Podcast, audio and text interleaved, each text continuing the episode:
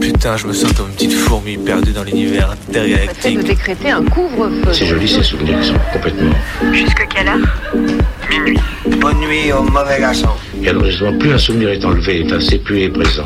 Parce qu'il n'y a pas de, il y a pas de souvenir en fait. Minuit. Décousu.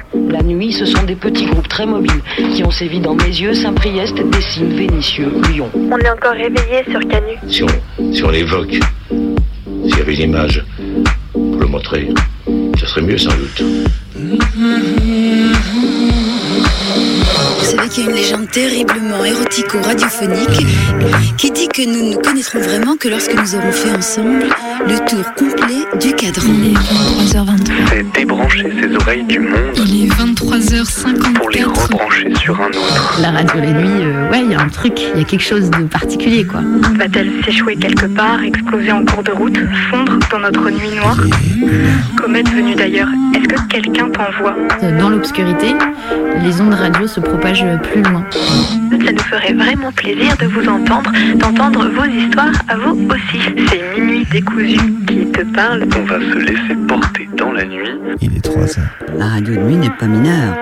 Alors il y a moins de monde, mais je trouve que c'est des gens intéressants aussi parce qu'ils écoutent vraiment, ils sont vraiment là. Bon,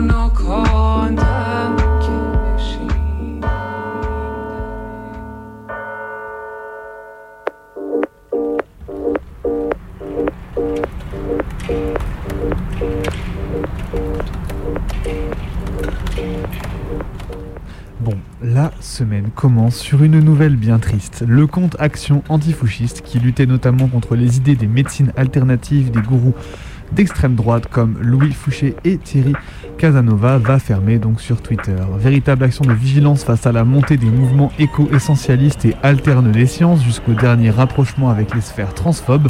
Le compte a été une ressource essentielle des luttes antifascistes et d'autodéfense sanitaire depuis son existence.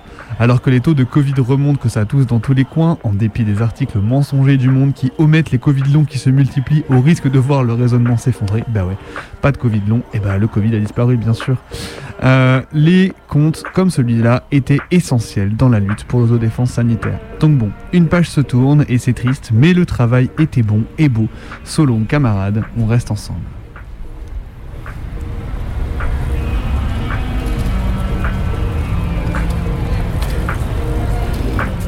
La grève des éboueurs à Paris est le nouveau sujet à la mode dans les médias. Alors bah, je voudrais pas passer à côté de ça non plus. Alors quoi, on est triste, l'image de la sainte capitale de la France est attaquée, c'est moche, ouin ouin. On a même eu le droit au spectre de la peste, au secours. Imaginez les maladies si les poubelles entrent dans les pâtisseries. De la part de tous les anti-masques, on rigole bien. Et surtout que personne ne mentionne le rôle des rats dans l'écosystème urbain parce que sinon on en vient aux mains. Bref, tout est bon pour gueuler contre la grève, mais nous, on est bien content que les éboueurs ah, que les éboueurs parisiens se mobilisent et tant mieux si ça fait chier les bourgeois qui ont l'air de découvrir la gueule de leurs déchets pour la première fois. Force aux éboueurs et aux grévistes de tout le pays. Cher.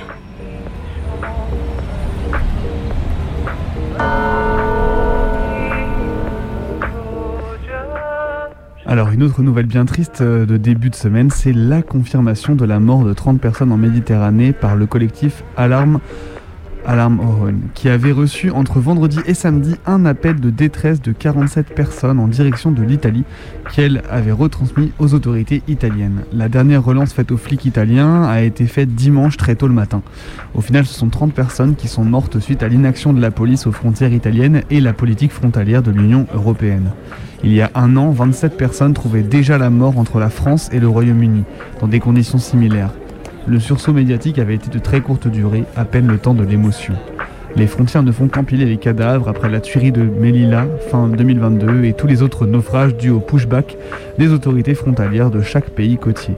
Une pensée à toutes les personnes qui ont perdu la vie en essayant tant bien que mal de dépasser les frontières et de choisir leur destin. Feu aux frontières à tous leurs exécutants et gestionnaires.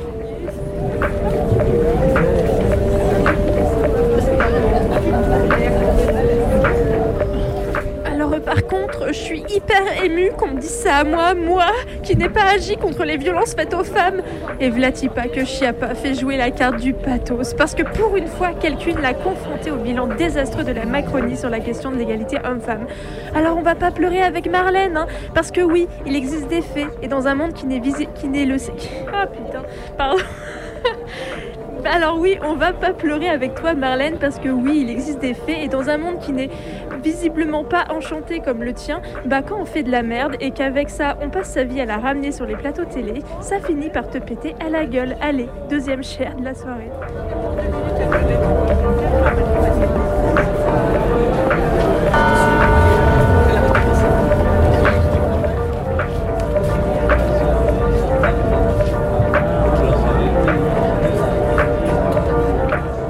Bon, bon, bon. Après toutes ces bad news, finalement, quelque chose qui donne la patate et qui est vraiment tout frais.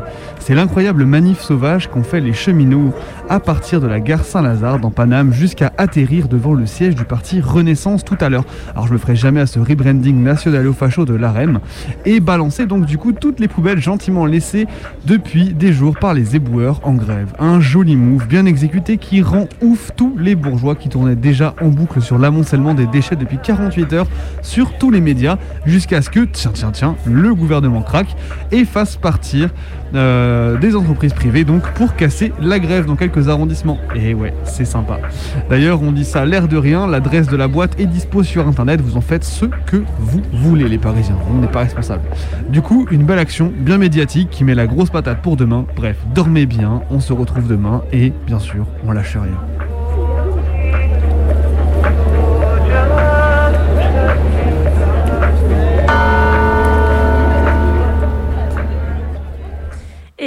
23h07, vous êtes à l'écoute de la plus rebelle des radios. C'est Minuit décousu, votre émission du mardi soir qui en découd avec la nuit qui coud et découd les fils de la nuit jusqu'à minuit. Beaucoup de nuits. Beaucoup de nuits. Pardon, je, me marre derrière tout seul dans mon masque, c'est un peu, un peu bête. Euh, bref, comme, comme l'a dit Maë, on est là ce soir. Du coup, on va, on va tranquillement, euh, on va tranquillement dérouler euh, notre émission. Et ce soir, on va discuter. Donc, tout d'abord, on va, parler, euh, on va, on va explorer plutôt. Parler, parce que parler, c'est un peu, c'est pas vraiment vrai. On va plutôt, on va plutôt tergiverser autour de la question des vides, des pleins, moitié vides, moitié plein, les foules, pas les foules. Il y a du monde, pas du monde. Bref, on va un petit peu se perdre dans la question, dans cette question-là. Et après, bah, ça va être, alors là, alors là, c'est le, c'est le grand retour finalement. Si vous nous écoutez depuis longtemps, vous savez euh, que dans l'émission, euh, il y a au moins euh, deux fans euh, d'horreur sur trois. Euh, je ne les Moi, nommerai- j'ai peur. Je ne les nommerai pas. Je Euh, me suis autonomée. mais fut un temps, fut un temps, nous faisions, même de manière hebdomadaire, oulala, des petites fictions d'horreur. Et ce soir, c'est un peu le retour de la fiction d'horreur, parce que Colin nous a envoyé une creepypasta. Et oui, une creepypasta, pour le, pour le rappel, pour celles qui ne connaîtraient pas, c'est des histoires d'horreur un petit peu maison, faites par des personnes un petit peu, bah voilà, comme ça, tranquillement, qui vont les poster sur des euh, forums. Des histoires qui sont souvent en rapport avec la réalité. Le but, en fait, c'est de faire croire que c'est vrai, euh, par tous les tous les artifices possibles, et ben il se trouve que c'est toujours très très fun à adapter à la radio et c'est un exercice qu'on avait un petit peu perdu mais que Colline a est allé creuser pour nous Et- en fait ce soir et on est très très heureux. Et celle-ci s'appelle L'Immortel d'ailleurs. Aïe aïe aïe aïe aïe, ça promet, ça promet. Alors on vous rappelle quand même que si vous nous écoutez par exemple le mercredi en rediff sur les ondes de Radio Cause Commune en région parisienne, vous pouvez quand même nous envoyer un petit message sur nos réseaux Yes. sociaux, Twitter, Insta, pour nous faire euh, nous passer un petit big up, proposer une chanson pour la semaine prochaine ou, ou autre chose. Carrément. Si vous nous écoutez en direct ce soir, bah, vous pouvez aussi le faire bien sûr et vous pouvez composer le numéro du studio de la radio pour qu'on vous prenne en direct à l'antenne, donc n'hésitez pas non plus. Et du coup bah on va tranquillement, tranquillement se laisser couler dans les vides, dans les pleins, dans les entre-deux.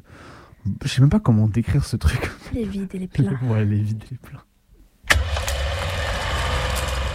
Ursus n'était d'aucune bande. Ursus vivait avec Ursus, tête à tête de lui-même avec lui-même, dans lequel un loup fourrait gentiment son museau. Le solitaire est un diminutif du sauvage accepté par la civilisation. On est d'autant plus seul qu'on est errant. De là son déplacement perpétuel. Rester quelque part lui semblait de l'apprivoisement. Il passait sa vie à passer son chemin. La vue des villes redoublait en lui le goût des broussailles, des halliers, des épines et des trous dans les rochers. Son chez lui était la forêt. Mais il ne se sentait pas très dépaysé dans le murmure des places publiques, assez pareil au brouhaha des arbres. La foule satisfait dans une certaine mesure le goût qu'on a du désert.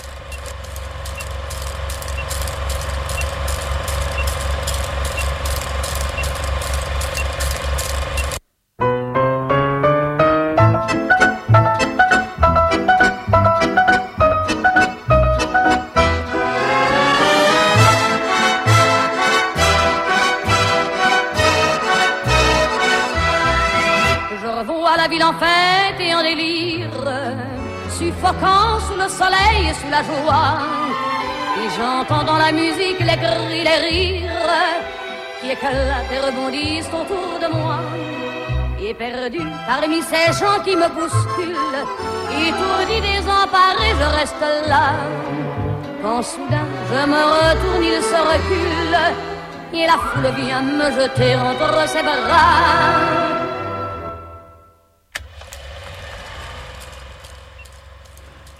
Bon gamin des villes, j'ai toujours eu peur des espaces vides. Déjà les endroits où il y a peu de monde, c'était pas mon délire à la base.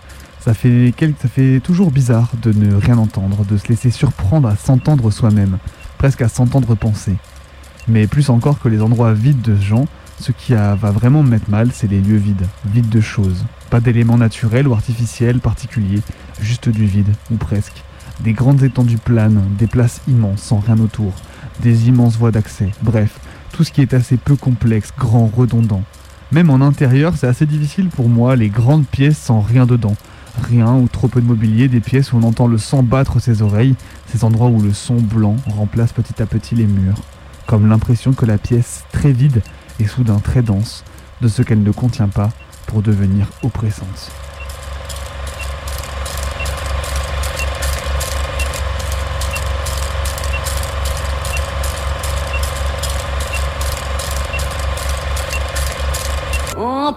Par la foule qui nous traîne, nous entraîne, écrasés l'un contre l'autre, nous ne formons qu'un seul corps. Et le flot sans effort nous pousse enchaîner l'un et l'autre, et nous laisse tous deux épanouis, enivrés et heureux. Entraînés par la foule. A l'inverse, je n'ai jamais eu de problème avec les foules, contrairement à pas mal de potes qui vivaient un enfer en région parisienne et qui ont fini par déserter les transports en commun pour limiter leurs déplacements ou se déplacer en vélo. Personnellement, les foules, j'ai toujours trouvé ça réconfortant. Ça peut paraître bizarre, ce côté rassurant. De côtoyer des semblables qu'on aime par ailleurs pas tant que ça le reste de l'année. Il y a un côté assez rigolo à se faufiler entre les gens, chercher à aller plus vite que le mouvement général et massif de la foule, à tracer des lignes qui ne vont pas dans le bon sens, remonter, partir en grande diagonale pour choper une sortie de métro de l'autre côté du couloir d'une station. Mine de rien, tout ça a quand même pas mal changé avec l'arrivée de la pandémie. Tous ces espaces que j'aimais bien auparavant sont devenus autant de lieux à risque, toujours potentiellement dangereux. Désormais, voir la buée dégouliner des vitres d'un tram ou d'un bus bondé de gens démasqués, les fenêtres de bureaux de salles de classe, n'évoque plus vraiment une chaleur réconfortante mais un bon gros bain de miasme qui s'échange pour le plus grand malheur des défenses immunitaires de chacun chacune. Sans tomber dans les côtés dramatiques, il y a aussi quelque chose de chouette à transformer ces pratiques, à développer des lieux alternatifs à ce confort disparu. C'est pas forcément facile, mais je pense que ça en vaut la peine de les construire.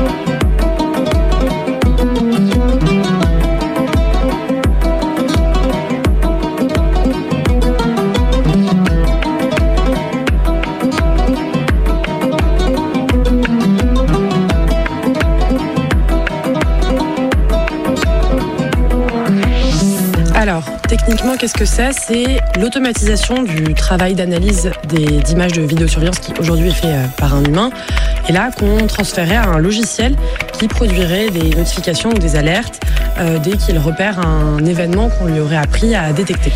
Sauf que, en l'occurrence, là, le projet euh, de loi sur les Jeux Olympiques, c'est de détecter certaines situations suspectes ou anormales. Et euh, techniquement, toujours, ça repose sur des algorithmes qu'on appelle de computer vision ou euh, vision assistée par ordinateur, euh, qui reposent sur une technologie d'apprentissage statistique en l'occurrence euh, supervisé, ou du machine learning, c'est-à-dire que on va euh, donner à l'algorithme énormément d'images de l'événement qu'on veut repérer pour que l'algorithme apprenne à le reconnaître. Et en fait, il va euh, extraire lui-même les caractéristiques les plus significatives, les plus essentielles euh, de l'image, pour ensuite l'appliquer à un modèle euh, qu'on mettra sur euh, des images euh, qu'on ne connaît pas.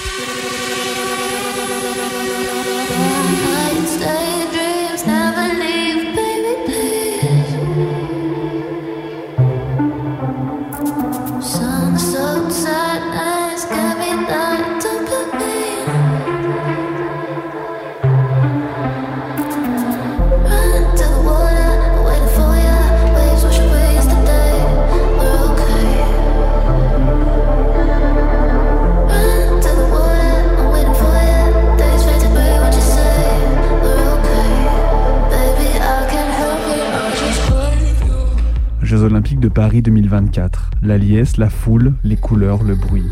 Des milliers de spectateuristes se pressent dans les allées du village olympique et dans les alentours du Stade de France.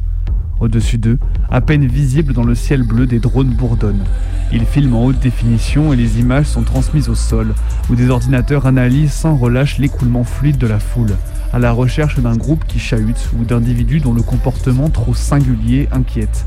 Un attroupement sans cause visible, un arrêt prolongé dans un lieu de passage qui ralentirait ou dévirait le flux de spectateuristes, ou une personne qui se met brusquement à courir.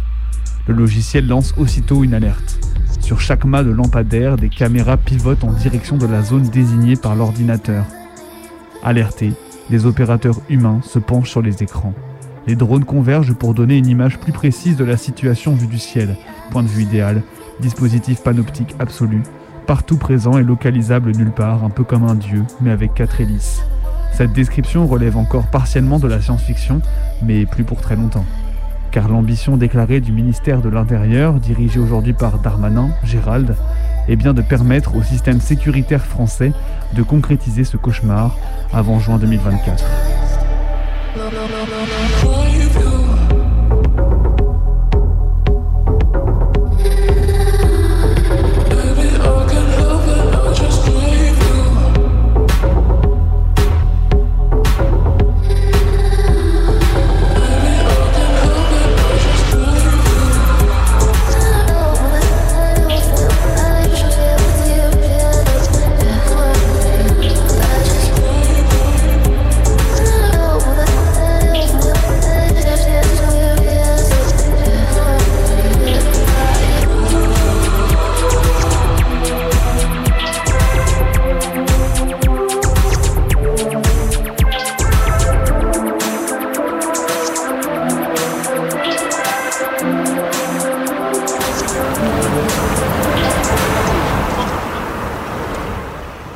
Du temps, on déborde de ressentis, de pensées, de sentiments, de sensations.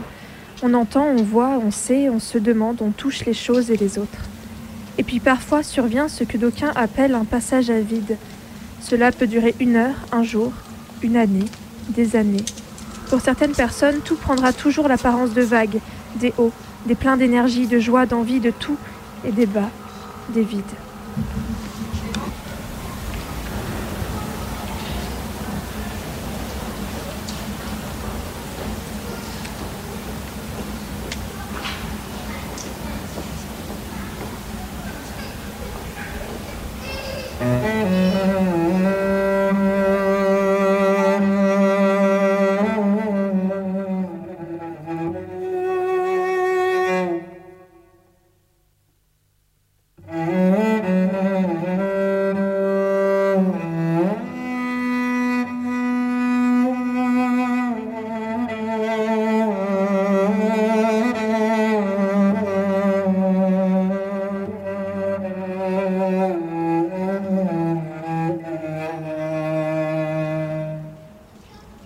Comme ça que j'ai vécu la dépression, comme euh, si je me transformais en coquille vide, euh, dénuée de sentiments. Je pouvais même plus pleurer. Je savais même plus pourquoi j'étais en dépression. Et c'est ça le pire, c'est de pas comprendre pourquoi on est dans cet état. C'est ça la maladie en fait.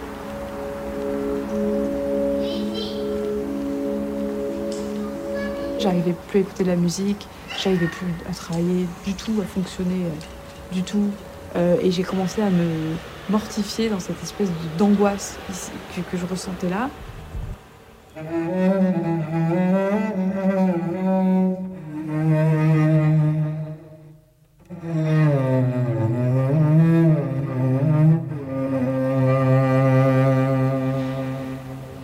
On ne peut pas se sortir de la dépression euh, par la volonté, c'est la volonté elle-même qui est touchée.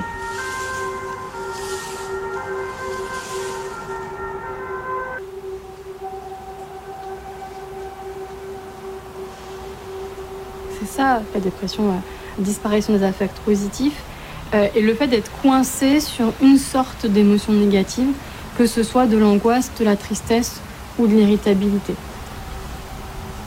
En quelques jours, ça s'installe, ça peut être euh, très brutal, donc le changement, il est plus visible.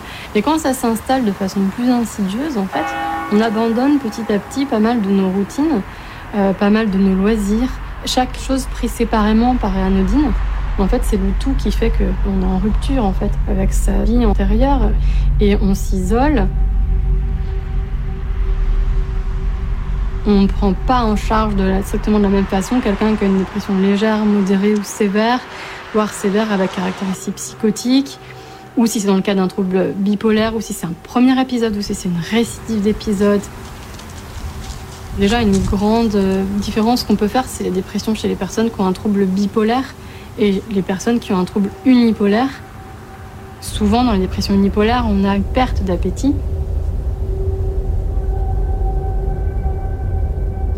On peut avoir des gens qui perdent 10-15 kilos en un mois, soit plus de 5% de leur masse corporelle euh, sur un temps très court. De l'autre côté, dans une dépression bipolaire, les personnes au contraire vont tendance à avoir, à prendre du poids, à manger plus, sans forcément de plaisir, avoir besoin de se remplir.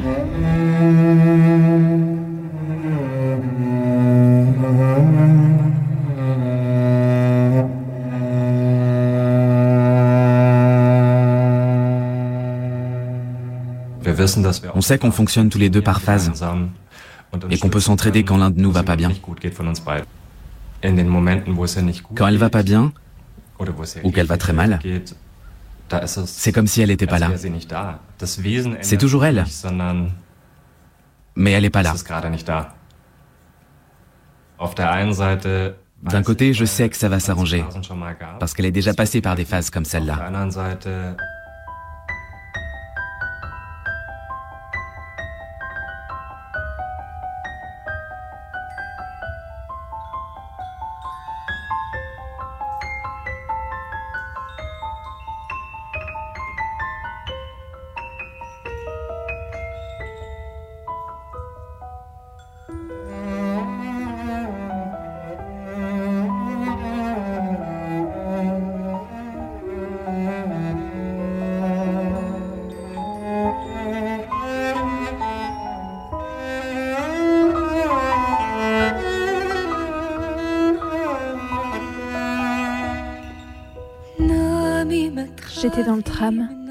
Des heures que j'y étais à regarder défiler la ville comme mon propre cortège mortuaire, indifférente au flot de passagers qui entraient et sortaient de la rame, entassement de corps et de conversations.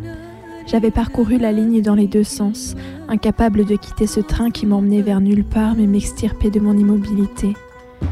La nuit était tombée, lentement la foule se faisait moins dense. J'étais exposée au regard de ceux qui restaient encore, qui me demandaient, je me demandais, ce qu'ils lisaient sur mon visage, s'ils pouvaient voir le chagrin enroulé autour de mes entrailles aussi sûrement que je le sentais m'étouffer peu à peu. Nous arrivâmes une nouvelle fois au terminus. Plus de tram à cette heure, j'étais contrainte de quitter mon siège de corbillard, contrainte de m'en aller errer dans la nuit d'hiver qui faisait fuir les passants. Les larmes apparurent avant même que je n'atteigne l'extérieur. Titubant presque, je m'enfonçais dans les rues sans véritablement savoir où mes pas me dirigeaient, errance vers une mort certaine me noyant de l'intérieur. Mes sanglots se faisaient incontrôlables, comme si ma marche solitaire leur permettait enfin de se manifester. Je brûlais de me laisser tomber, de rester agenouillée sur le trottoir glacé, de m'abandonner entièrement à mon désespoir. Mais inlassablement, je continuais d'avancer et mon corps transpirait ma peine, relâchant sa garde. J'atteignis la porte de mon immeuble beaucoup trop tôt, sans être apaisée, et pourtant je grimpais les marches, rentrais dans mon appartement. Je ne pleurais plus, je n'en avais plus le droit. Je me blottis douloureusement dans mon lit, frigorifié, incapable de me réchauffer. Je me demandais comment j'allais pouvoir faire pour dormir, pire, comment j'allais pouvoir faire pour me relever le lendemain. Jusque dans mon sommeil, je rêvais que je me tuais. C'était un songe inquiétant et reposant. Je volais comme on nage dans une eau trop épaisse, tentant d'échapper à ces monstres qui tendaient leurs ombres griffues vers moi. Laborieusement, je m'élevais de plus en plus haut, de plus en plus loin. Puis l'idée, l'idée qu'en montant suffisamment, l'oxygène viendrait à manquer et ma conscience m'abandonnerait. Mon corps, réduit au silence, se laisserait alors détruire dans sa chute. Je volais, ne pensant plus qu'à cette fin si proche jusqu'à l'évanouissement. Et chaque nuit, je me réveillais quelques secondes avant l'impact.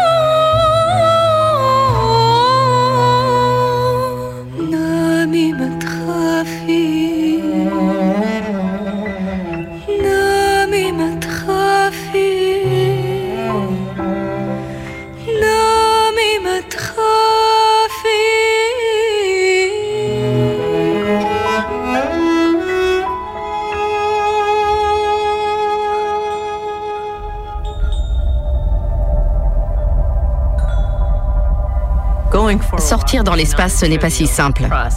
Ça demande beaucoup de travail et de préparation. Mais tout le monde en meurt d'envie parce que, oh mon Dieu, la vue est phénoménale.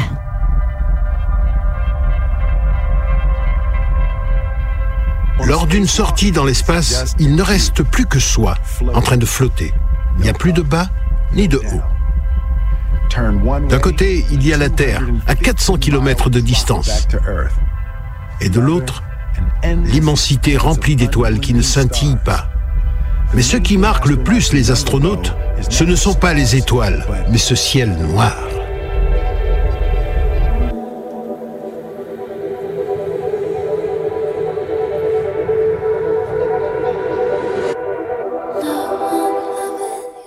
Il n'existe plus, à proprement parler, d'espace naturel à la surface du globe tous sont, de près ou de loin, affectés par l'action des humains. Et que dire des termes de rural profond, isolé, ou de la trop fameuse diagonale du vide? À force d'usage, on ne se rend plus guère compte du caractère hautain et péjoratif de telles appellations pour ceux et celles qui vivent dans ces marges de basse intensité soit tout de même près de 4 à, 5 à 7 millions de Français, Françaises, incluant les environs de villes telles que Toulouse, Clermont-Ferrand, Nancy, Metz. Avec d'ailleurs des phénomènes de reprise démographique sous l'effet de migration d'agrément et de la renaissance rurale, entre guillemets. C'est d'ailleurs en réaction à ces termes dépréciatifs que la notion d'hyper-ruralité a été avancée, afin de donner une connotation plus positive aux espaces les plus distants des métropoles.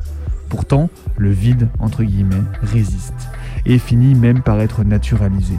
Lorsqu'on ne considère les faibles densités plus que comme un paysage de nature entretenu, un lieu de ressourcement loin de la société et vide d'humains, oubliant ainsi que des acteurs locaux produisent et entretiennent ce paysage et forment ainsi une société locale.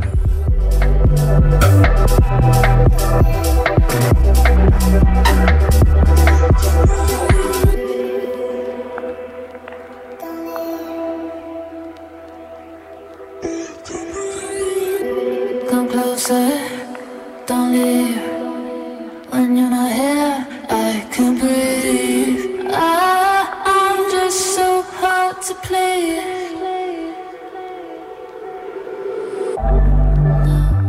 Entre les espaces vides et ce trop-plein, il y a les espaces dont la fonction même est d'alterner entre les deux afin de briser toute une des défenses corporelles. Remplir une pièce du trop-plein de vide pour casser une personne.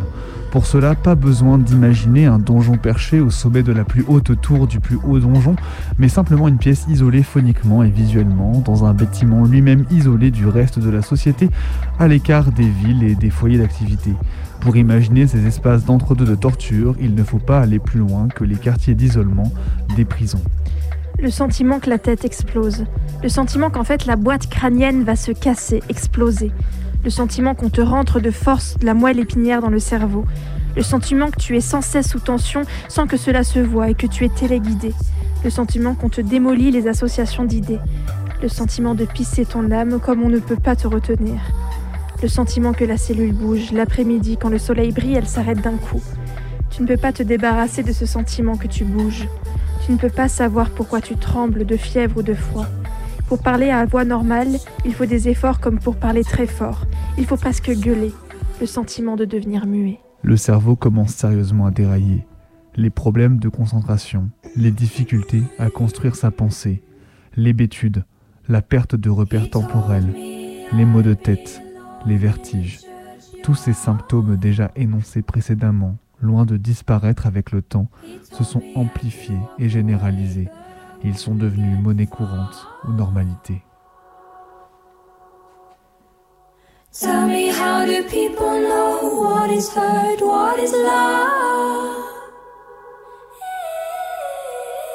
He told me I belong in a churchyard.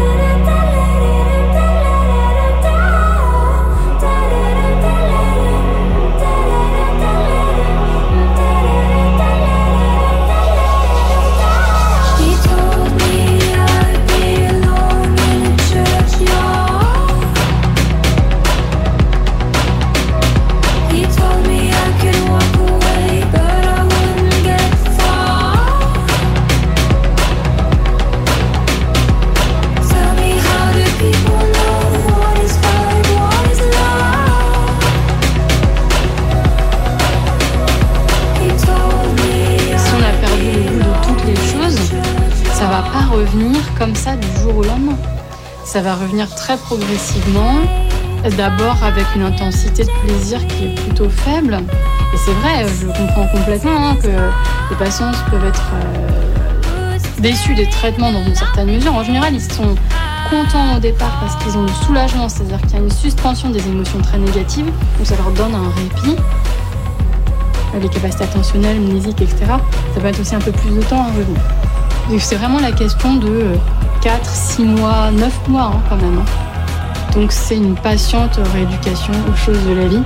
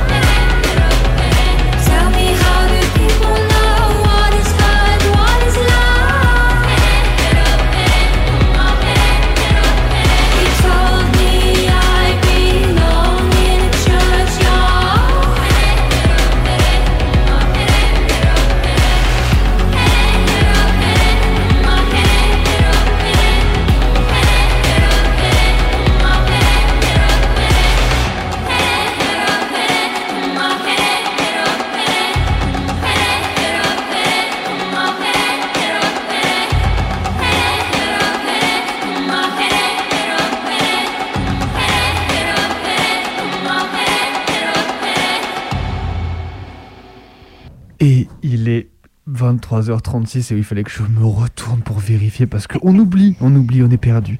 Et oui, on est perdu, vous êtes à l'écoute de Minuit Décousu, votre émission du mardi soir de 23h à minuit sur les ondes rebelles de Radio Canu ou en rediffusion le mercredi soir à la même heure, donc probablement qu'il est la même heure demain. Waouh, retour vers le futur.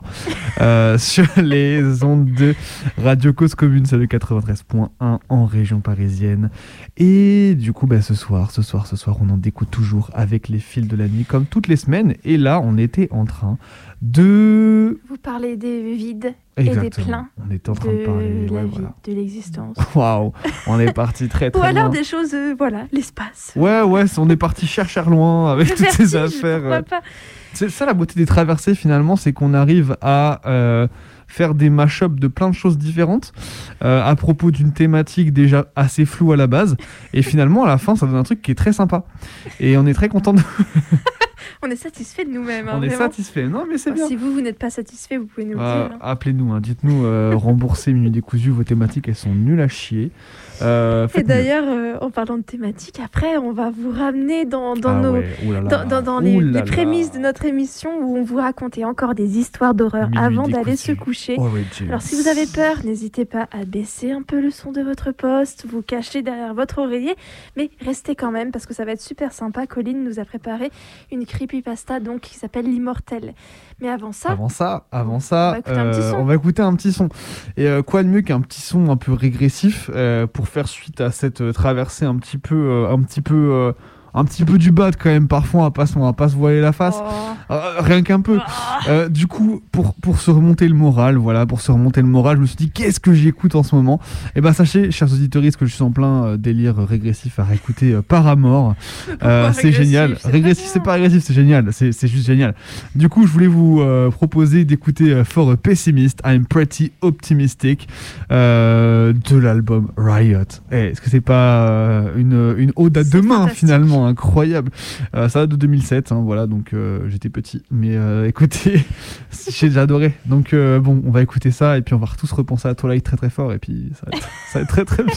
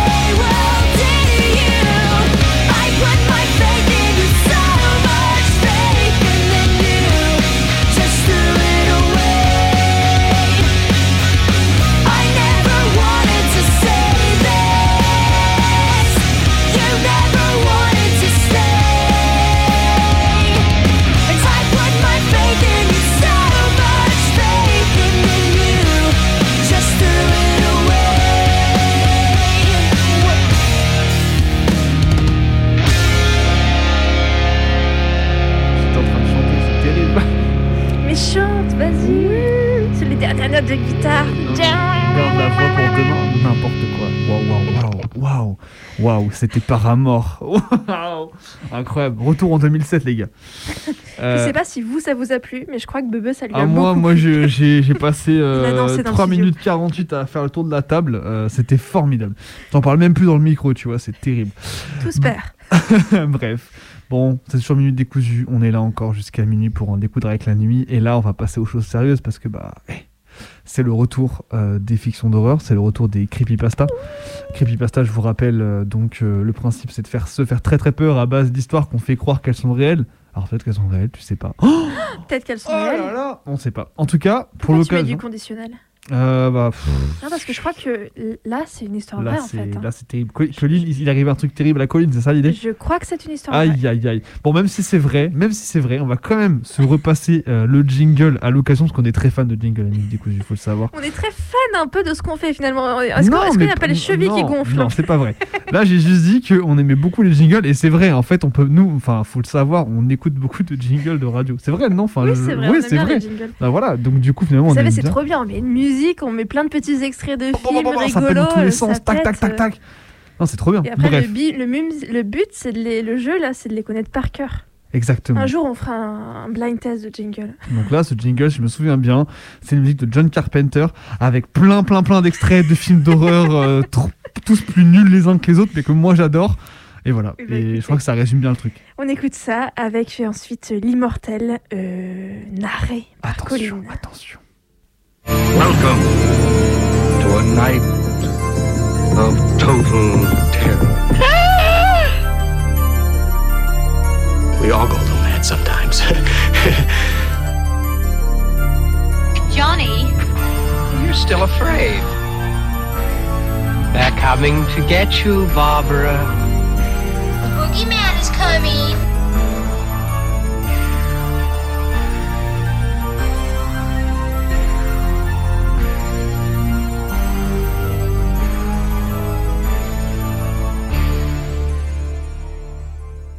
Il y a quelques semaines, j'ai revu une amie de mes parents, Annie, historienne, le genre un peu folle qui avait travaillé toute sa vie sur un sujet qu'il avait mis au placard, l'immortalité humaine. Il arrivait qu'on se croise, on se saluait poliment, on n'abordait jamais son travail parce que c'était un peu gênant. Mais il y a quelques semaines donc, elle est arrivée un soir alors que je rendais visite à ma famille et elle a demandé à voir mes parents. Ils étaient partis au cinéma, j'étais seule à la maison et elle, elle était agitée, inquiète. Elle m'a donné un dossier en me disant qu'il contenait le fruit de ses recherches, qu'il fallait la croire, qu'il fallait sauvegarder ce savoir et le communiquer au plus grand nombre. Elle allait repartir et moi j'étais préoccupée par sa santé mentale, alors je lui proposais de rester boire un verre d'eau, de se reposer, mais elle insista et elle est repartie en voiture. Le lendemain, mes parents m'apprirent que leur ami avait eu un accident et que sa voiture avait été brûlée. J'étais sonnée. J'avais l'impression que j'aurais pu, enfin que j'aurais dû éviter ça en fait. C'est ce sentiment de culpabilité qui m'a d'abord poussée à ouvrir ce dossier qu'elle m'avait donné. J'avais toujours pris cette femme pour une illuminée en fait. Euh, Je n'avais vraiment jamais sérieusement envisagé sa théorie. Ce que j'avais entre les mains est venu à bout de mon scepticisme en assez peu de temps. J'ai beaucoup réfléchi et aujourd'hui je pense qu'en l'honneur de sa mémoire, en l'honneur de son travail, la meilleure chose à faire c'est de rendre public ses travaux. Donc, toutes les recherches d'Annie sont parties de la conception de la mort à travers les âges.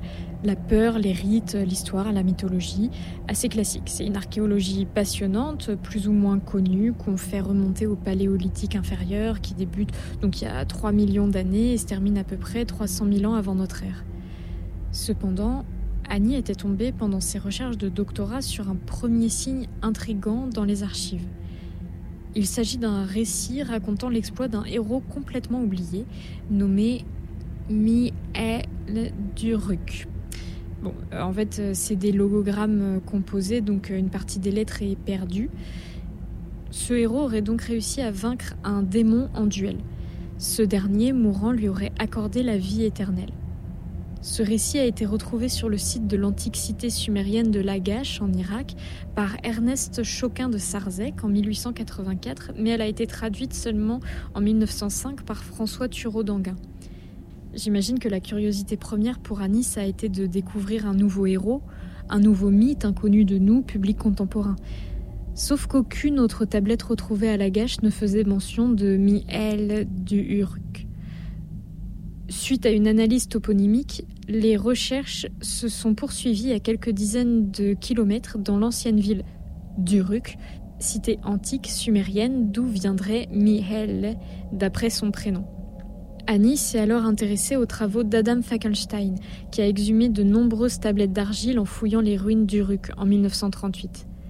La recherche a porté ses fruits puisqu'une de ces tablettes exhumées par Fackelstein racontait une version augmentée de l'histoire.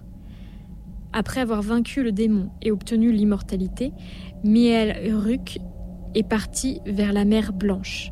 Arrivé sur une falaise qui dominait les flots, il a attendu pendant 100 ans pour s'assurer que le démon ne lui avait pas menti et qu'effectivement la mort le laisserait en paix. Encore une fois, il n'y avait qu'une seule tablette pour attester de l'histoire, mais l'accumulation des deux formait déjà un début de piste solide. Après avoir épuisé les archives sur ces sites, il fallait élargir le champ de recherche pour continuer de suivre ce fameux Mihail Duruk, en voyant si les déclinaisons de ce mythe existaient chez les peuples alentours. Le récit raconte que Mihail est parti vers la mer Blanche. Les recherches d'Annie l'ont donc mené au Proche-Orient, sur les côtes de la mer Méditerranée. Là, elle y a déniché un parchemin datant de moins 1450 avant JC environ, découvert lors de fouilles dans la cité antique d'Azor, dans le nord d'Israël. Rédigé en langue cananéenne, il constatait l'arrivée d'un homme qui, d'un seul mot, avait fait fuir une armée entière d'Égyptiens. Plusieurs indices concordent pour raccorder les deux mythes. Le nom, Mihail Uruk pour le sumérien, Mihail Dürer pour le canaéen. Ce qui semble une des formations plausibles en fait entre les deux régions. La géographie, puisque le héros arrive de l'est et il part à l'ouest, donc ça concorde. Mais surtout, ce qui nous permet de relier le mythe sumérien euh, au mythe cananéen est le passage suivant. Les bergers le voyaient souvent en menant le bétail au rivage. Il était assis et priait en haut de la falaise, du premier jour de Tevet au dernier couchant de Kisveh. Il demeurait immobile. Donc dans le mythe sumérien, Mihail Uruk, une fois arrivé devant la mer Blanche, la Méditerranée donc, s'est arrêté sur une falaise et y a patienté pendant 100 ans. Ici, sur le parchemin cananéen, Mihail Duer se retrouve lui aussi en haut d'une falaise et les bergers disent le voir immobile du premier jour de Tevet, qui est le mois de janvier, dans le calendrier hébreu, au dernier jour de Kisvel, soit le jour de décembre. L'histoire aurait pu s'arrêter là, un nouveau mythe antique découvert. Très bien. Cependant, un manuscrit égyptien de la même époque a tout fait basculer. Il s'agit d'un parchemin dit d'exécration, un texte à vocation magique ayant pour but d'attirer le malheur sur une personne, la ville ou encore un royaume ciblé. Honte à l'homme cent ans immobile qui par la ruse a plongé les armées du Pharaon dans la discorde. Malheur à celui qui par la magie de la nuit a poussé les hommes justes vers le désert. Mort aux barbares. Mickey Durcre. Ce genre de texte ne s'inscrivait pas du tout dans un cadre de fiction à l'époque. C'est bien un cadre historique de vie courante. C'est là que les calculs ont commencé à devenir effrayants. Mihail Uruk serait donc parti de Mésopotamie vers moins 2110 et aurait repoussé les Égyptiens en moins 1870. On ne connaît pas son âge au moment du départ. On peut quand même conclure que Mihail Uruk, s'il s'agit bien de lui, ce que vraiment tout temps a prouvé, est âgé d'au moins 232 ans lors des événements en pays canéen. Et si cet homme avait survécu encore plus longtemps? Est-ce qu'il y a dans d'autres civilisations, d'autres époques, en fait, des mentions de Mihail Duruk? La piste se poursuit à Atakaya, autrefois Antioche, ville phare des croisades, dans le registre du califat entre 947 et 952. Parmi les listes détaillant les noms des acheteurs de bétail d'un marché, un nom ressort, Mikhail ibn Dukre. En creusant, Annie trouve alors le récit de voyage du géographe turc renommé Mohamed Abdul Qassem ibn Akutkwal, datant de 949, où il est fait mention d'un ermite qui vivait seul dans le désert, Mikiel ibn Ducre. Ibn Akwal, s'étant arrêté pour passer la nuit chez l'ermite, se trouve étonné de découvrir chez son hôte des tablettes portant des inscriptions étranges qu'il n'avait jamais vues jusqu'alors. Il décrit un alphabet comme tracé à l'aide de clous qu'on aurait pressés dans l'argile. C'est du cunéiforme, l'écriture des Sumériens. Michael ibn Ducre était donc Mihail Duruk. La trace ressurgit 150 ans plus tard, lors de la première croisade, en 1096. C'est le journal d'un jeune moine nommé Baudouin de Montargis qui décrit sa rencontre avec un mystérieux ermite. Cet ermite pourrait être Mihail ou Michael. Il partage plusieurs caractéristiques avec lui. Il vit seul dans le désert, il semble craindre aucune armée, ne ressentir aucune douleur. Son surnom, Al-Jadou, signifie l'ancêtre en arabe. Il n'a sûrement pas gagné ce nom par hasard. Certes, ce passage est assez maigre en preuve de l'existence de Michael, mais encore une fois, tout est dans l'accumulation d'indices concordants. La trace reprend dans les pays scandinaves, à travers un article sur un personnage énigmatique dans un récit provenant d'un recueil de sagas norvégiennes datant du XIVe siècle. Celui-ci fait état de massacres d'animaux et d'enfants. Les habitants pensent être victimes d'un drogueur, c'est-à-dire un fantôme. Les drogueurs sont censés vivre dans une tombe et en sortir la nuit tombée. Ils sont un peu comme des vampires dans le folklore scandinave. L'histoire conclut sur l'image d'une tombe ouverte, comme depuis sous terre, dont la pierre tombale portait l'inscription Siji Michael Droger, puisse-t-il ne jamais revenir? Michael Droger, les inscriptions cunéiformes, le fait d'avoir été enterré de force, sans doute vivant, tout appelle à dire qu'il s'agit de Mihail Uruk. L'hypothèse est donc la suivante.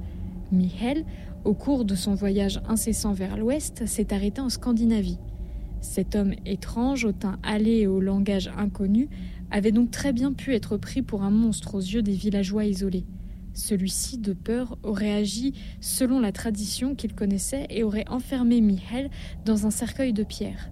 Mais visiblement, il était parvenu à sortir de sa prison et il s'était vengé. Alors que je parcourais le dossier laissé par Annie, une terreur m'avait envahi. Si Mihail avait effectivement atteint l'immortalité, est-ce qu'il était toujours parmi nous? La trace de Mihail est devenue pour Annie une obsession, une obsession qui a porté ses fruits. En 1523, un navigateur espagnol, Alfonso de Mérida, en partance pour le Nouveau Monde, raconte avoir trouvé un passager clandestin dans la cale de son navire. Il dit s'appeler Miguel Dragorio. Alfonso de Mérida le met aux arrêts et se jure de le livrer aux autorités une fois revenu en Espagne. Miguel Dragorio reste donc enfermé durant l'aller-retour qui durera trois mois. Trois mois qu'il passe sans manger et sans boire. En 1608, alors que les chrétiens sont persécutés au Japon, des officiers du shogunat Takugawa, nouvellement instaurés, rapportent qu'un étranger suspecté d'être un missionnaire portugais a été vu errant dans un village près de la côte. Les habitants du village, après des heures de torture, révèlent un nom Michieru Durukeru. En 1864, en Prusse, un marchand nommé Piotr Vorodine déclare avoir vu de la lumière en passant dans un château abandonné dans la région de Tilsit. Et les autorités vont enquêter sur la présence d'un vagabond dans le château en vue de l'en expulser. Ils sont accueillis par un homme qui dit être Michael van Druckem, un voyageur qui ne restera pas longtemps et compte partir dès la fin de l'hiver. Et c'est ici. Toutes ces années de recherche aboutissent toutes ces pistes, tous ces parchemins, ces sites archéologiques, ces exhumations de tablettes, ces batailles, ces conquêtes, tous ces noms, tout finit ici. Annie a fini par retrouver Mihail. Il vit toujours. Il a été Mihail Duruk, puis Mihail Uruk chez les Sumériens, Mihé Durer chez les Cananéens, Miké Ducre chez les Égyptiens, Mikael ibn Nukre dans le monde arabe, Michael Drauger chez les Scandinaves, Miguel Dragurio pour les Espagnols, Michel Durukelu au Japon, Michael van Druckem chez les Prussiens. Aujourd'hui, sa trace mène en France. Selon les calculs d'Annie, il doit être âgé d'au moins 4133 ans. Je pense qu'après tant d'années passées sur les routes, à croiser le chemin de mortels, il a fini par se lasser de voyager. La société a évolué et il s'est sans doute dit que se cacher ne servait plus à rien. Il a même choisi le chemin inverse. Au lieu de se dissimuler, il a choisi de sortir du lot, d'être connu, sûrement pour compenser tous ces siècles dans l'ombre. Il a choisi d'être visible aux yeux de tous, de toucher les gens directement au cœur de leur foyer, par le biais de la télévision. Un certain Michel Drucker débute donc comme commentateur sportif au début des années 60, mais va peu à peu se frayer un chemin dans l'audiovisuel français et dans le cœur des téléspectatrices. Il sera même à l'origine de plusieurs émissions cultes. Il est toujours à l'antenne aujourd'hui, et maintenant que nous avons des preuves visuelles de son apparence, nous pouvons conclure qu'il est bien immortel. Il n'a absolument pas changé depuis son apparition dans les médias au début des années 60. Certes, Michael Huruk se fait appeler Michel Drucker et semble avoir quelque peu vieilli, mais ce ne sont que des artifices. À l'époque où la photographie n'existait pas, il était simple pour lui de passer inaperçu. Mais aujourd'hui, il semblerait suspect qu'au bout de tant d'années passées sous le feu des projecteurs, ses cheveux n'aient pas blanchi au moins. Mais sous toutes ces postiches, Mihail Huruk est le même que lorsqu'il a vaincu ce démon sumérien, il y a plus de 4000 ans. J'ignore quelles sont les intentions de ce Michel Drucker. Malgré toutes les découvertes que j'ai pu faire sur son passé, ses dessins sont inconnus. J'ai conscience que ces révélations vont sans doute m'attirer des ennuis, tout comme cela a fini par rattraper Annie qui l'a payé de sa vie. Tant pis. Les personnes qui souhaitent cacher la vérité que je vous ai révélée ne pourront pas supprimer tous les auditoristes de Radio Canu. La vérité doit éclater. Enfin, ils pourront pas tous vous supprimer. J'espère.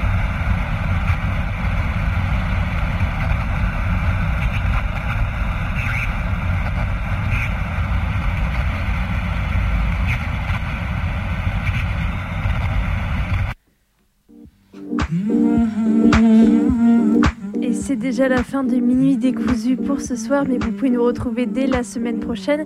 Et en attendant, vous pouvez retrouver toutes nos émissions sur notre audioblog Arte Radio, nous contacter sur nos réseaux sociaux, Twitter, Insta, notre adresse mail minuitdécousu.net. Nous écouter aussi en rediffusion sur les ondes de Radio Cause Commune. Demain soir, à la même heure en fait, à la même heure. Ben oui. Et d'ici là, bah, on vous souhaite une très bonne nuit. Très très bonne nuit à tous. خنکاندم که نشینیم در پا من و تو به دو نقش